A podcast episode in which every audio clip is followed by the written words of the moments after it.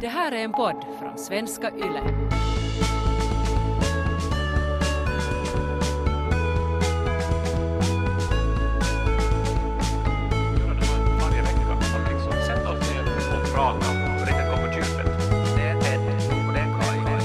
Välkomna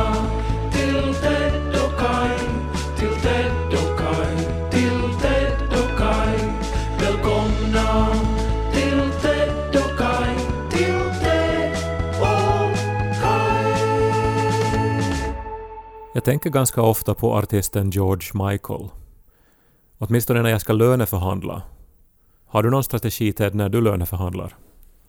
Um, jag brukar... Ehm, jag brukar på något sätt så arga upp mig innan.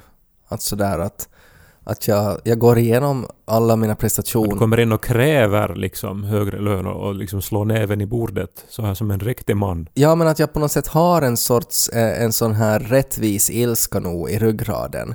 Eh, men att jag inte liksom, jag tar inte fram den, men att den finns där. Och, att, och på något sätt att den hettan upplever jag eh, behövs eh, när man ska på något sätt argumentera varför man är värd mera. Men o- Men- jätteutmanande är det ju alltid förstås.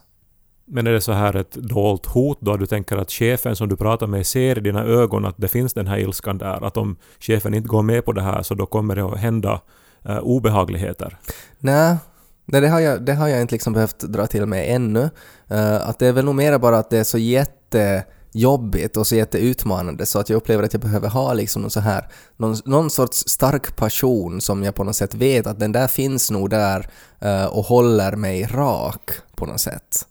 Ja, En sån här känsla av att, att, liksom att nu måste jag vara obeveklig i det här. Att, nu kan, nu, nu liksom, att man måste övertyga sig själv om att det finns inget annat alternativ än att jag ska ha mera pengar helt enkelt just nu. ja. Och jag har en massa argument på grund av det här och det här och det här och det här. Som man presenterar på ett sätt som att, att, liksom att solen går upp och solen går ner och årstiderna växlar och fåglarna flyger och fiskarna simmar. Alltså det att man presenterar så här är världen. Ja. Och i den här, som världen är så får Ted nu för lite pengar och borde få mer. Ja, men nu är det ju så att om man själv tvivlar på att man är värd mera lön, så varför skulle inte chefen då tvivla på det? Ja. Att om chefen ser att man tvivlar. Exakt. Ja, man måste ju hålla sig rigid. Ja, precis. Ja, min strategi har ju alltid varit att be om skamlöst mycket. Mm. Eh, och så här, för att eh, ofta så är det uppdrag som jag kanske inte innerst inne vill göra. Så här att nu ska jag tala på någon konferens eller hålla någon sorts anförande. Mm. Eh, men om man ber om skamlöst mycket och sen de säger ja, så då måste man ju göra det, men då får man ju jättemycket pengar åtminstone. Mm. Och, eh, men det är ju ändå svårt att, att liksom komma där och, och se någon i ögonen och kräva jättemycket pengar. Ja. Men det är då jag tänker på George Michael, som ju då reste till Ryssland för att eh, spela låten “Wake Me Up Before You Go Go” på någon rysk oligarks 50-årsfest. En jättebra låt är det ju nog. Ja, och eh, rubriken för artikeln som skrevs om det här eh, på Aftonbladet, och jag kommer aldrig att glömma den, var att han tjänar 110 000 kronor i sekunden. och då hade de då räknat ut att för att han fick då nå så här många miljoner euro då för att spela en låt, att vad, vad, Mm. vad blev det då i sekunden? Och då tänker jag på den här sekreteraren som då har kommunicerat med oligarkens kansli och sen har de pratat om lönen. Och sen har hon ändå sagt att, att nu, nu har vi tänkt att, att han skulle få 110 000 kronor i sekunden. och att och liksom, eftersom det samtalet bevisligen har skett så då täcks jag gå in då till eh, nå vem det nu då är, kanske folkhälsan som vill ha mig att, att föreläsa. Mm. Och sen så kan jag säga då eh, att jag vill ha det jag vill ha. Mm. För George Michael har varit den här isbrytaren som har på något sätt banat väg och, och visat att så där mycket kan man faktiskt kräva. Ja, eller som jag försöker som ha det som målbild ändå. Att eh, liksom, om de verkligen vill ha mig, uppenbarligen ville ju den här oligarken höra Wake Me Up Before You Go Go. Mm. Så då kan man ju ta eh, lite vad man vill. Sekundlön är ju nog ett roligt koncept.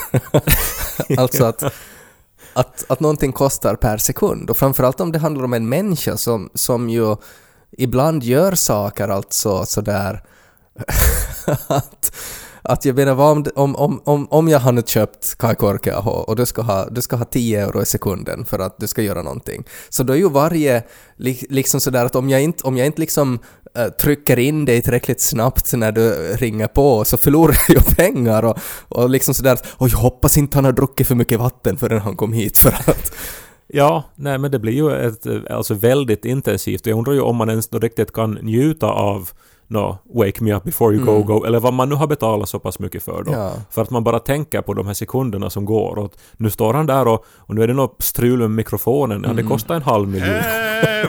En gång en Essebo och en Pormobo som till Åbo for till börja Radio Pleppo i lag som har valt i en podd idag. Hej! Snart kommer Ted och Kai, vi lyser med samma vi jagar haj. Hör hur Adi till i fort så pop nu denna popcorn.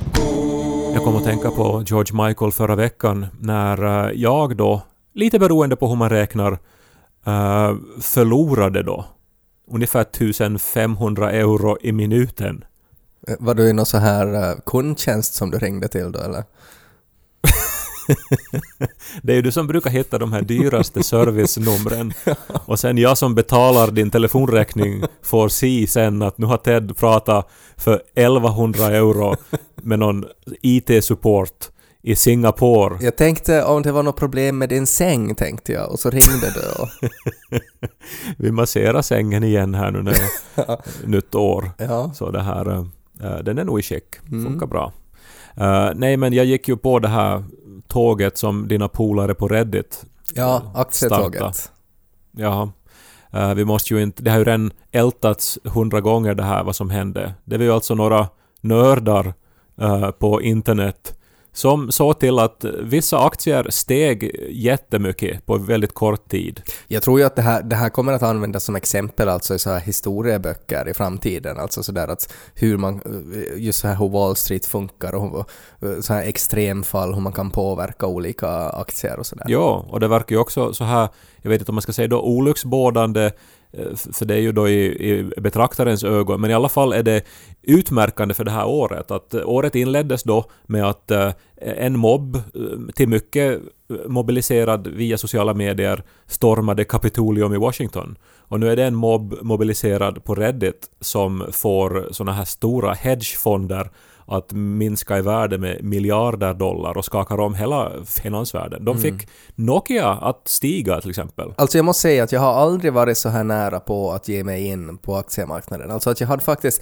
jag hade öppnat fliken i min nätbank eh, och insåg alltså att det här är ett steg som jag aldrig trodde att jag skulle ta, men att, att det på något sätt att, att när, när till och med mina kompisar på Reddit börjar med det, eh, så då, då, då, då skulle jag nästan vara beredd att göra det.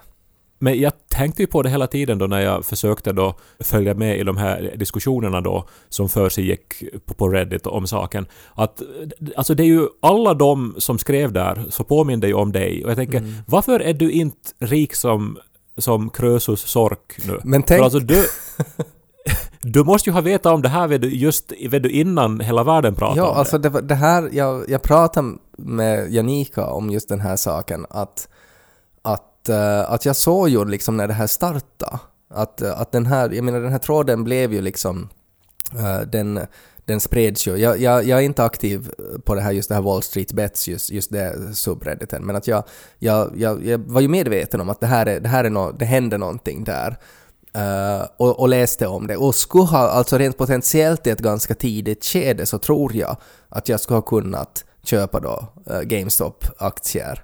Men att jag gjorde det då bara inte. Men jag började fundera, att hur skulle det ha känts för dig? För jag, jag menar, du har ju en aktieportfölj och du, du är ju sådär uh, eh, ändå på något sätt intresserad av, av sånt här. Att, att, att vad om, om nu till exempel idag så skulle jag ha sagt åt dig att uh, att jo, att, att, uh, att eh, jag tjänar 120 000 på aktier. Ja, no, alltså jag tänkte ju på det där eh, för att det, det, det som jag har lärt mig under tio år av att ha sparat i aktier är ju eh, av en massa misstag, för jag har gjort jättedåliga beslut. Och sen har jag efter tio år lärt mig att ja, men man ska göra så som det stod i boken som jag läste för tio år sedan. Alltså alla de här reglerna som kändes är du förnuftiga och tråkiga, så de har visat sig stämma. Så här att man ska du, vara långsiktig och man ska sprida ut sina placeringar. Men till och med fast jag ändå har den här tio års erfarenheten, så när jag då började läsa mig in på det här och allt det som hände så tänkte jag ju då att ja men nu händer ju någonting historiskt, så nu ska jag, nu måste jag ju handla här. Ja, det här går emot allt vad jag vet att det är liksom smart, men nu måste jag handla. Så jag köpte ju då eh, en position då eh, i vissa av de här aktierna då som, eh, som man hypar. Mm. Nåja, det kanske är för tidigt ännu att säga, men jag förlorar ju då 1500 euro i minuten sen i slutet av den dagen. Men det visar ju sig ändå att de här gamla hederliga reglerna skulle ha varit de rätta att följa. Och jag hatar när det är så. Vad tycker du om det här påståendet som, som ju existerar, att aktiemarknaden är som horoskop för killar? Jag läste flera sådana där också. Det var, det var väl också att, att så här börsindexkurvan är känslografen för assholes eller något sånt här. Att visa hur de mår. Men det där horoskop för killar. Det är ju bara det att, att horoskop förutsäger ju medan eh, liksom... Ja, men ändå, att det ändå finns en aspekt av att man ändå tror på att saker och ting kommer att gå mot ett visst håll. Ja, nog finns det någonting där. Och det är ju intressant också att nästan alla de här eh, som eh, gick med nu då och köpte GameStop till exempel, så var ju unga män. Eh, att eh, det är ju en killsport det här tydligen. Men det var det jag tänkte nog ändå, alltså för att eh, det är ju det att när det inte handlar om aktiesparande utan mer om sån här gambling, alltså hasardspel som det ju nog liknar mer. Så att eh, jag, jag, jag vet inte att om man ändå ska vara harmad då om man inte har hoppat på tåget. För att det är ju som nog ändå eh, historiskt sett när det handlar om gambling så kommer man ju att förlora. Ja, och också sådär bara som ett tips att inte ska man ju någonsin satsa sina livsbesparingar på vad någon på Reddit säger. Men det var en som hade gjort det och han intervjuades av New York Times och han hade tjänat fyra miljoner i, om dagen eller någonting. Ja, det finns undantag.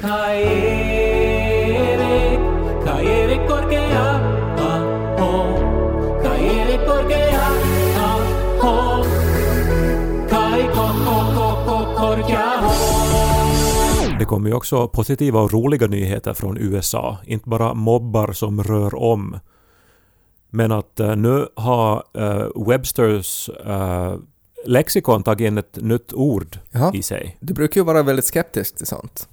Ja, men det här är alltså historiskt på ett, på ett väldigt konkret sätt. Och också talande då att det alltså är först nu som det tas in. Men nu finns alltså uttrycket second gentleman finns i eh, den officiella ordlistan. Och det är då för att Kamala Harris är vicepresident och eh, hon är ju då den andra mäktigaste människan i eh, USA. Och hennes man är då alltså inte the second lady utan the second gentleman. Och det här är ju, alltså det, jag tänker att det först nu finns behov av det här uttrycket. Det är ju ett jättebra uttryck. Alltså det skulle ju också kunna vara alltså en perfekt titel på en sån här 50 shades of Grey-bok. The second gentleman.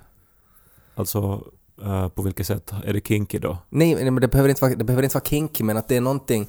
Det, är det inte någonting otroligt erotiskt slash romantiskt över titeln The Second Gentleman? För att det delvis inbegriper en kvinna i en sån här åtråvärd maktposition och sen också att han är en gentleman med allt vad det betyder med slanka fingrar och stiligt utseende och tuxedos och sånt där. Som heterosexuella kvinnor går igång på. Ja, också homosexuella män tror jag kan gå igång på en sån, eh, tror jag. Skulle man kunna göra någon ordvits av det hela då? Det är ju också sekund gentleman. Att i en sekund är han en gentleman och i den andra är han liksom the dirtiest. A gentleman on the street but the dirtiest in the sheets. Sekund gentleman. Sekunda gentleman. det, Man skulle säkert kunna göra. Men det, vad, vad roligt att det är så här officiellt nu då. Second ja. gentleman. Nej men jag minns ju då när den här Pete Buttigieg, eh, som ju var den första eh, och öppet homosexuella presidentkandidaten i USAs historia, när det ändå som såg bra ut för honom. Och då gick det ju spekulationer då att om han skulle då bli vald till president, så vad skulle då hans man Chasten Buttigieg kallas då? Och svaret är ju nu då förstås, han skulle vara the first gentleman. Och någon dag ändå så kommer vi ju säkert att ha en, en sån då. Om det då är för att USA har en kvinnlig president eller då för att USA har en homosexuell president. Så det, det, det återstår att se. Men roligt är det ju. Och det var så talande också att jag läste det här, eh, även om det är en annan sak så hör det ändå på något sätt ihop med så här progressiv utveckling i västvärlden. Att igår eh, så var det 50 år sedan homosexualitet blev avkriminaliserat i Finland. Mm. Det hände alltså den 1 februari 1971. Tänk om det var någon som missuppfattade vad, vad det här ordet avkriminaliserad betydde. Att så fort det liksom kom fram att nu har homosexualitet eh, avkriminaliserats, så då for det en bög och, och liksom bröt sig in i en TV-affär och stal en TV. Så här, mi- mitt på dagen.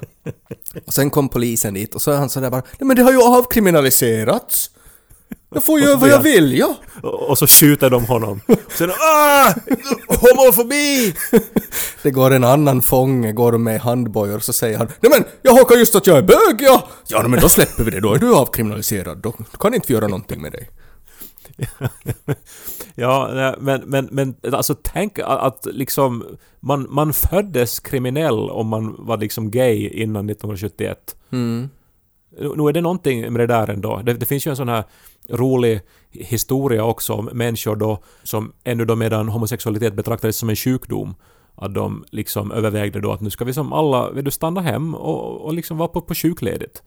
Och så här.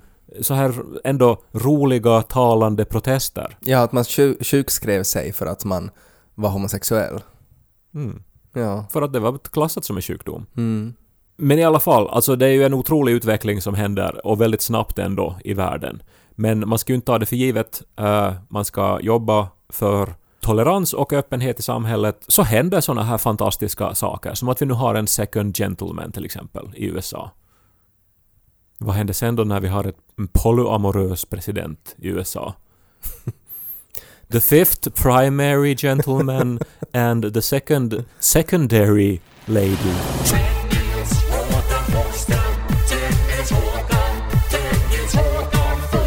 Om du måste välja Ted, så skulle du då hellre vara eh, på en plats med alla människor som du älskar och det är liksom otroligt fint väder och du mår jättebra och det är perfekt underhållning och du får god mat och, och, och du blir säkert masserad och, och liksom får skratta och bara njuta. Vad är det för underhållning? Va? Du sa att det var perfekt underhållning, så vad var det för underhållning? Ja, det är musik och det är liksom världsartister alltså. Och, och just det som du tycker mest om. Wake me up before you go go. Vet du, det är inte bara en låt George Michael spelar där, utan det är liksom... Det, det är hela diskografin. Okej. Ja, men skulle du välja då det? Eller att då ö, kastas i en brinnande sjö och brinna där för alltid. Och alltså din kropp liksom förintas inte, utan det är bara den där totala smärtan. Mm. Och sen är du ensam där. Efter att jag har varit i den här brinnande sjön så är det någonting skulle jag kunna liksom klamra mig upp på en sandbädd och så skulle det komma en ondskefull kejsare och ge mig en robotdräkt som jag skulle kunna vara inne i. Nej, nej, nej. Du är i sjön för evigt och, och, och det gör... Där i lavan. Alltså det är ju ofta när de ska beskriva smärta så ska man ju beskriva den från en skala från 0 till 10 och då Mm. har man ju då sin egen referensram där då. Men det här är alltså 10, alltså hela tiden, konstant. Alltså Den den, här smärtan. den mest obeskrivliga smärta jag kan tänka mig. Så Är det liksom för evigt eller hur länge är jag där? Ja, för evigt. För evigt. Men du har de där två alternativen. Va, vad väljer du då? Och det var George Michael. Nå, men det, det var ju för att illustrera det här absurda. ja, nej, men det är klart, ja, klart jag inte väljer att dö i lava. Nej, nå, det var ju just det. Mm. Men att det är ju ändå de här alternativen som presenteras av många kristna samfund där ute, än idag. Mm. Och, och till ungdomar också, och, och till barn. Att, eh, att det är det här du har att välja på. Ja, det är ju, det, det är det är ju inte ett Det är ju ett alternativ. hot. Ja, exakt. Du dör om, vi inte om du inte gör som vi säger. Och ändå så presenteras det här eh, okritiskt i vissa församlingar och eh, an, anammas också av tänkande vuxna som att det här är en realitet. Mm. Eh, och det förbluffar mig fortfarande. Varje gång jag hör någon prata om himmel och helvete så, så, så tänker jag att men kan du inte växa upp nu och ta, ta dig ur den där barnsliga föreställningen? Mm. Men jag fascinerades ändå av de här vid valen, när man måste välja det ena eller det andra. Eh, För att om man väljer A så utesluter man B och vice versa. För att det här skapar ändå eh, rätt så intressanta diskussioner och kanske till och med avslöjanden om hur människor tänker. Man tenderar kanske vara sig själv mest i sådana situationer där man tvingas ta ett val. Alltså sådär att, för det kommer ju fram att vad man prioriterar och vad man prioriterar bort. Exakt. Och jag hittar nu då eh, en kille på Instagram som gör det här eh, då med i, jämna mellanrum, att han ställer såna här frågor till sina följare och så får de välja alternativen och inte bara då så får man då, då själv också välja, men då ser man också hur många av hans följare som har valt olika alternativ. Och så är det ändå som på något vis intressant att se då att hur tänker människor i gemen och var placerar jag mig då eh, bland de här människorna. Han, han heter Henrik Wahlström, han är annars också väldigt rolig. Jag rekommenderar att ni, ni följer honom på Instagram. Han gör olika så, så här till exempel så sågar han Bamse-äventyr så att han liksom fotograferar serierutor från Bamse där det händer underliga saker eller där det är någon sorts fel i själva tecknandet eller någonting. Och det är väldigt underhållande. Och sen så, så kritiserar han också tjejtidningar från 90-talet och liksom tar bilder på urklipp från dem och visar hur galet det var på 90-talet. Rekommenderar. Är han en av de här människorna som hade jobb före corona? Jag vet faktiskt inte exakt vad han jobbar med, men han är väldigt rolig och han har typ eh, 60 000 följare på Instagram. Ja. Så när de röstar eh, på de här två alternativen så då får man ju ändå någon sorts intressant statistik. Ja, det är så pass, en är så pass stort, helt enkelt. Ja. Så jag tänkte då, jag har liksom stulit några av de här hans frågor och tänkte att jag skulle ställa dem till dig och se hur du reagerar. Och, och sen kan jag då meddela eh, att hur många procent då, åtminstone av Henrik Wahlströms följare som valde samma alternativ. Ja, det låter jättebra och jag tycker också att det här är helt korrekt med tanke på att homosexualitet har avkriminaliserats. Och hur tänker du då? Att du har stulit det här upplägget av honom. Jaha, okej. Nej, jag tänkte mer också att jag kanske ger honom en shout-out här. Inte vet jag om han behöver den från den här podden. Nej. Men jag rekommenderar verkligen alla lyssnare till den här podden Ja. att, eh, att liksom bekanta er med, med Henrik Wahlström. Han får mig ofta att skratta. Han låter som en skojig prick. Nå, en fråga som han nu då ställde då till sina eh, följare är Väljer du trygghet eller passion? Och då tänkte jag, vad säger Ted Forsström till den saken? Mm, det är ju svårt för att det kan ju betyda så väldigt många olika saker. Eh, men jag väljer att tolka det här eh, på lång sikt och då skulle jag förstås välja trygghet för att nu tänker jag ju på att jag, jag är ju pappa, jag har ju Lo, ett barn. Han behöver trygghet. Ja, men när det handlar om till exempel arbetsliv då? Men vad, vad tolkar man som passion då? Eh, att, att man har liksom passion för det man gör eller att man har trygghet, att man, man får eh, har regelbunden inkomst? Ja, precis. Alltså att jobba med det som du verkligen brinner för eller att jobba med det som ger dig störst trygghet. Ja, nej, men där, Ekonomiskt då. där igen så skulle jag väl också där välja trygghet, också med det upplägget, med tanke på att jag har ett barn jag måste ta hand om. Nu skyller du på barnet här. För att det kräver ju också otroligt mod att ge upp trygghet. Jo, Du, men jag skulle väl vara mer benägen att ge upp trygghet om jag inte skulle vara en pappa, tror jag. Nå, jag valde ju passion förstås. Mm. Och eh, det visade sig att 80% valde trygghet av alla de här Henrik Wahlströms följare. Så att de flesta var ju på din sida här. Mm. Och på ett sätt så förstår jag det nog också just med tanke på det du sa just här. Eh, Men samtidigt är det ju också ledsamt. Om de allra flesta av oss är människor som, som föredrar att, liksom att det, det är som att man bara vill vara och inte att man vill uppleva nytt och att man vill skapa och Ja. att man vill ta Men risker. det där har väl, jag tycker det där är så... Det har så jättemycket att göra med ålder, det där. Alltså det är ju klart att ju yngre du är, desto mer benägen är du att välja passion. Och ju äldre du är, så desto mer trygghet. För att är, du uppskattar trygghet kanske på ett annat sätt när du är äldre. Och nu tror jag nog att det finns stora undantag där. Jag tror det finns många som har valt trygghet hela sitt liv och många som alltid kommer att gå på passionen. Men eh, ja, säkert har du där också en point. Ja, en annan fråga som, som han ställer, eh, och eh, nu blir det ju då svårt här. Eh, vill du hellre veta exakt när du kommer att dö, eller veta exakt hur du kommer att dö? Nej, jag skulle väl förstås välja att, att jag vill veta hur. För om jag skulle veta när, så då skulle jag inte riktigt kunna... Nej men ja, men hur funkar ödet då i det här upplägget? Om jag vet att jag kommer att dö 2059, betyder det att jag är odödlig fram tills dess? Nå, alltså, om du vet när så då är du odödlig fram till dess, men om du vet Ja, men då skulle jag ju kunna utnyttja det och, och, och så här eh, hoppa in i lavasjöar och sånt där och inte dö för att jag ska dö först 2059. Ja, du tänker så. Mm. Ja. Att då skulle kunna utnyttja det här. Men sen kan det finnas någon sån här klausul att om jag hoppar ner i en lavasjö så sen är jag bara liksom en, en lever kopplad till en maskin och så är jag så fram till 2059. Och då dör din lever. Då dör min lever och då dör jag. Alltså så brukar det vara om det, här, om det är en ande i en, en lampa som, som gör, det ställer den här frågan, då skulle det ju gå så. Men jag skulle, Okej. jag skulle nog välja att jag vill veta hur, för att jag tror att jag skulle inte riktigt kunna, jag skulle inte kunna live life fully om jag skulle veta uh, att, uh, att jag skulle ha en deadline på ett datum. Sådär. Alltså sådär att jag skulle, jag, jag skulle antagligen inte få någonting gjort tills dagen strax före och så skulle jag dö.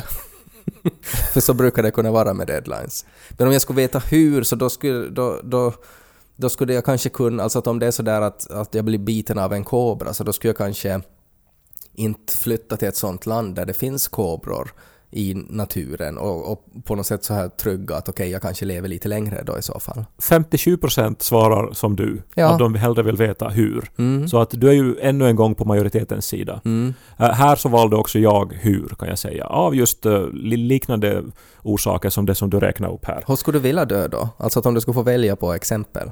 Alltså hur jag vill dö? Mm. No, men som gammal, eh, på, en- omgiven av, av människor som älskar mig. Vad är det Så är det där? Det finns ju det där skämtet att, att jag vill dö som min morfar, tryckt i sömnen och inte skrikande i skräck som hans passagerare.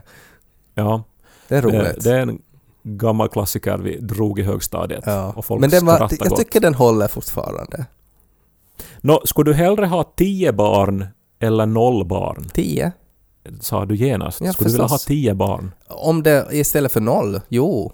Men alltså det skulle ju, jag skulle ju faktiskt kämpa för att de här alla tio ska uppleva att de är sedda och att de får den uppmärksamhet de behöver och sådär. Och jag skulle ju måste, inte vet jag, jag skulle måste bo mitt i skogen, alltså ha några hektar och, och ha någon sorts så här inte vet jag, något stängsle runt, alltså sådär, för att tio barn är ju det är ju ett mardrömsscenario, är det ju. Men att, att om, om chansen är att en av dem skulle vara Lo, så då, jo, jo, då är det värt det. Jaha, det var lite ändå oväntat. För att eh, dels så har 58% svarat noll barn och eh, jag sa också noll barn där. Mm. Men att du eh, gick rakt på den här storfamiljen. Den här liksom eh, det här kaoset och det här, den här... Mm.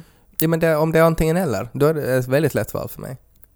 Får väl bara fara till Larsmo och fråga hur de gör där och så fixar det sig. Nå, det är sant. Det finns ju många som har tio barn, till och med i min bekantskapskrets och, och så vidare. Att det är ju inte som omöjligt på något sätt. Men jag tror inte att jag skulle klara av att... Nej, och nu är det ju, nu är det alltså bara det här scenariot när man är sådär att man har åtta barn och så är man sådär älskling, ska vi skaffa två till? och bara en, bara en sån sak, alltså sådär för det har jag någon gång funderat på att, att för att medelantalet barn globalt är ju två, alltså att man har två barn. Eh, och, och jag bara tänker att, liksom att, att så fort du har mer än det så blir det också en sån här transportfråga. Alltså du kan transportera ju tre i en bil, men om du har fyra, då, då, måste, då kan du ju inte köra en vanlig bil något mer. Nej men det finns ju många olika vanliga bilar, herregud. Inte det är ju bara en sedanmodell eller vad det nu heter. Nej men att de det känns ändå, alltså, alltså det här att när, när man måste, bara för att fara hela familjen någonstans och så måste man köpa någon sorts clownbuss, att då känns det ju som att man blir på något sätt så här påmind om att ja, det här är lite extra. Jag minns att familjen som växte upp bredvid oss, och de, det var en lästadianfamilj och de hade inte husbil eller husvagn utan husbuss. Ja. Och, ja, wh- why not? Så vet jag också en släkt från Ytteresse som när de ordnar familjeträff, alltså att det är som mor och far, deras barn och barnbarn och barnbarnsbarn, så hyr de en lägergård utanför Kokkola för att det, så, så det måste gå till. Och alltså det, det är ju bara som en så vild idé att man själv ska ha som en sån familj. Men Mm. tydligen funkar det och måste ju på något sätt vara härligt också. Nåja. Mm. Men du skulle ha tio barn. Ja. Eh, sen så finns det några såna här frågor som är som inte egentligen vet du, alternativ, men som ändå eh, avslöjar människor. Uppskattar du att få hålla i andras spädbarn? Var en sån. Tyckte jag var intressant. Mm. Det, det, där, det där beror på kontexten nog. Alltså att va, vem, vem, vem människan är. Alltså sådär att om det, om det här är en människa som jag uppskattar och att jag blir så här glad av att det är så här att yes vad roligt att, att just de här människorna eh, hade sex med varandra och fick en avkomma, då, är, det- då kan jag uppskatta det. Men att, att bara om det är något så här panik att, att, att liksom att oj kan du hålla min baby för nu, nu, nu håller jag på, nu händer det någonting, så då, då är jag ganska neutral till det nog. Alltså absolut inte vill jag hålla i någon annans spädbarn. Nej. Liksom, nej, nej. Alltså det, det, det finns ju liksom olika sorters smärta och det här är nästan du, som att hon ger mig en örfil här. Men alltså va, varför då? För att bebisen är så ful eller? Nej men för att det, det är som obehagligt, alltså det, det är skrämmande och det är så här att jag, jag, jag vill inte utsättas för, för, för den här risken eh, som du nu tvingar mig att, att ta. Man gör ju det för föräldrarnas skull. Alltså det är ju samma sak som att om man får hem till någon och så är de sådär att oj alltså ni måste se vad jag har skaffat och så visar de en, liksom en fruktansvärd tavla. Så då säger man ju att oj wow vad fin det var liksom bara för att, för att det behöver de höra just då. Och det är ju samma sak om någon visar en baby liksom se det där hade jag i nio månader i min masso och nu ploppar den ut. Kolla på det här. Så då måste man ju uppskatta det förstås. Ja, men måste man som hålla i det och, och, och som på något vis de, som visar är du, alltså skådespela med, med hela sin Jo, uppenbarelse jo, det då? måste man. Man måste liksom, man måste hålla i den och säga wow, oj, man kan röra på armarna och så här, se, oj, nu kom det ett ljud ur den, wow! Man måste ju vara som att de är de första människorna i världen som har producerat en baby. Det är den enda korrekta responsen. Finns här också en komponent att den här mamman eller pappan då som överräcker äh, bebisen tänker också att om inte man gör det så då visar det att man inte litar på sin kompis eller på den som man står bredvid. Nej men man blir ju ledsen. Alltså att sådär att om, jag menar om när jag visar Lo åt dig och du ska vara så blä så klart jag skulle bli jätteledsen. Nej men nog var det jätteroligt att se Lo, men sen Mm. när ni satt honom i famnen på mig så hade jag ju panikångest. Men jag tror bland kvinnor är det nog större. Där, där är det nog vanligare att kvinnor faktiskt får njutning utav att hålla någon annans baby. 60% har svarat att ja, de uppskattar att få hålla i andras spädbarn, men Henrik Wahlström poängterar att en väldigt stor andel av de som svarar ja var kvinnor. Ja, nej men det, det är ju precis min hypotes det då. Nu ska vi ta en sista fråga här nu då. Mm. Eh, och sen får ni gå in och läsa resten då på Henrik Wahlströms Instagram, om ni är intresserade. Skulle du hellre vara rik och gammal eller fattig och ung? Ja, någon fattig och ung förstås. Är du säker? Ja, Tänk nu hur vi var när vi var unga och fattiga. Dum i huvudet och inte hade man några chanser att göra någonting och man var liksom låst där på sin vind. Å andra sidan, nu beskriver jag ju kanske din drömtillvaro här inser jag. nej men allt handlar ändå bara om tid. Pengar är pengar, men, men pengar kommer och pengar går. Men det är tid som är det här riktiga, som har värde. Ja men pengar gör att man kan göra andra saker med tiden också. Alltså visst kan man ju bara gå omkring och andas och förundras över att man finns till också, men i längden Ja, men nu, nu är väl inte, alltså om scenariot är att jag liksom, jag är fattig och ung på en roskgräv i Buenos Aires, då är det ju en annan sak.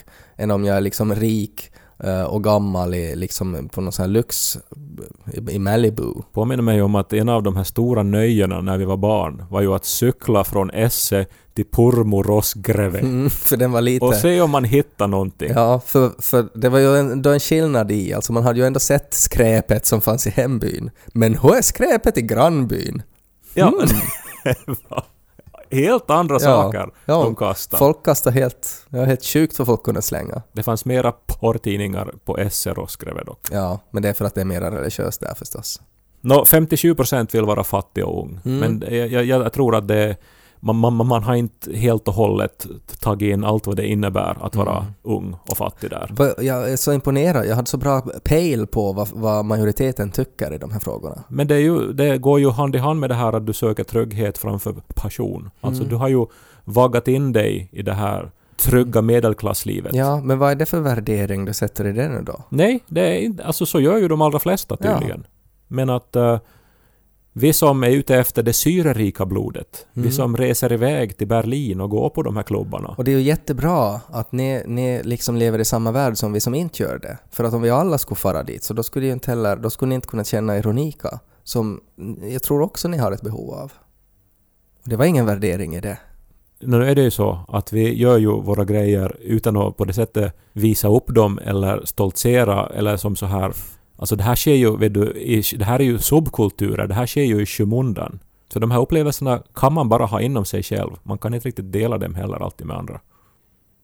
Vi kan ju inte avsluta så, att vi upp- uppmuntrar alla att ni ska inte dela någonting. Nej, och inte menar jag ju heller att det nu är så man alltid ska leva, men man måste ju vara öppensinnad. Mm. Det var ju det här som vi någon gång för länge sedan diskuterat i den här podden.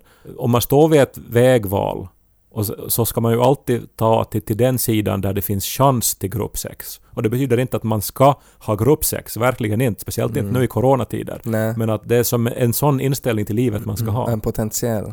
Alltså allt bottnar ju egentligen i att den här ultimata frågan, skulle du hellre vara Ted eller Kai? Vi kan inte ställa den frågan i omklädningsrummet, vi kan inte göra det. Och om någon skapar den omröstningen så måste vi delita den. Det kommer att vara slutet på vår, vår vänskap och på den här podden. Oberoende vad svaret blir. Alla kan inom sig fundera på det här. Och så får det vara det man tar med sig från dagens podd. Jag tror jag skulle välja Ted.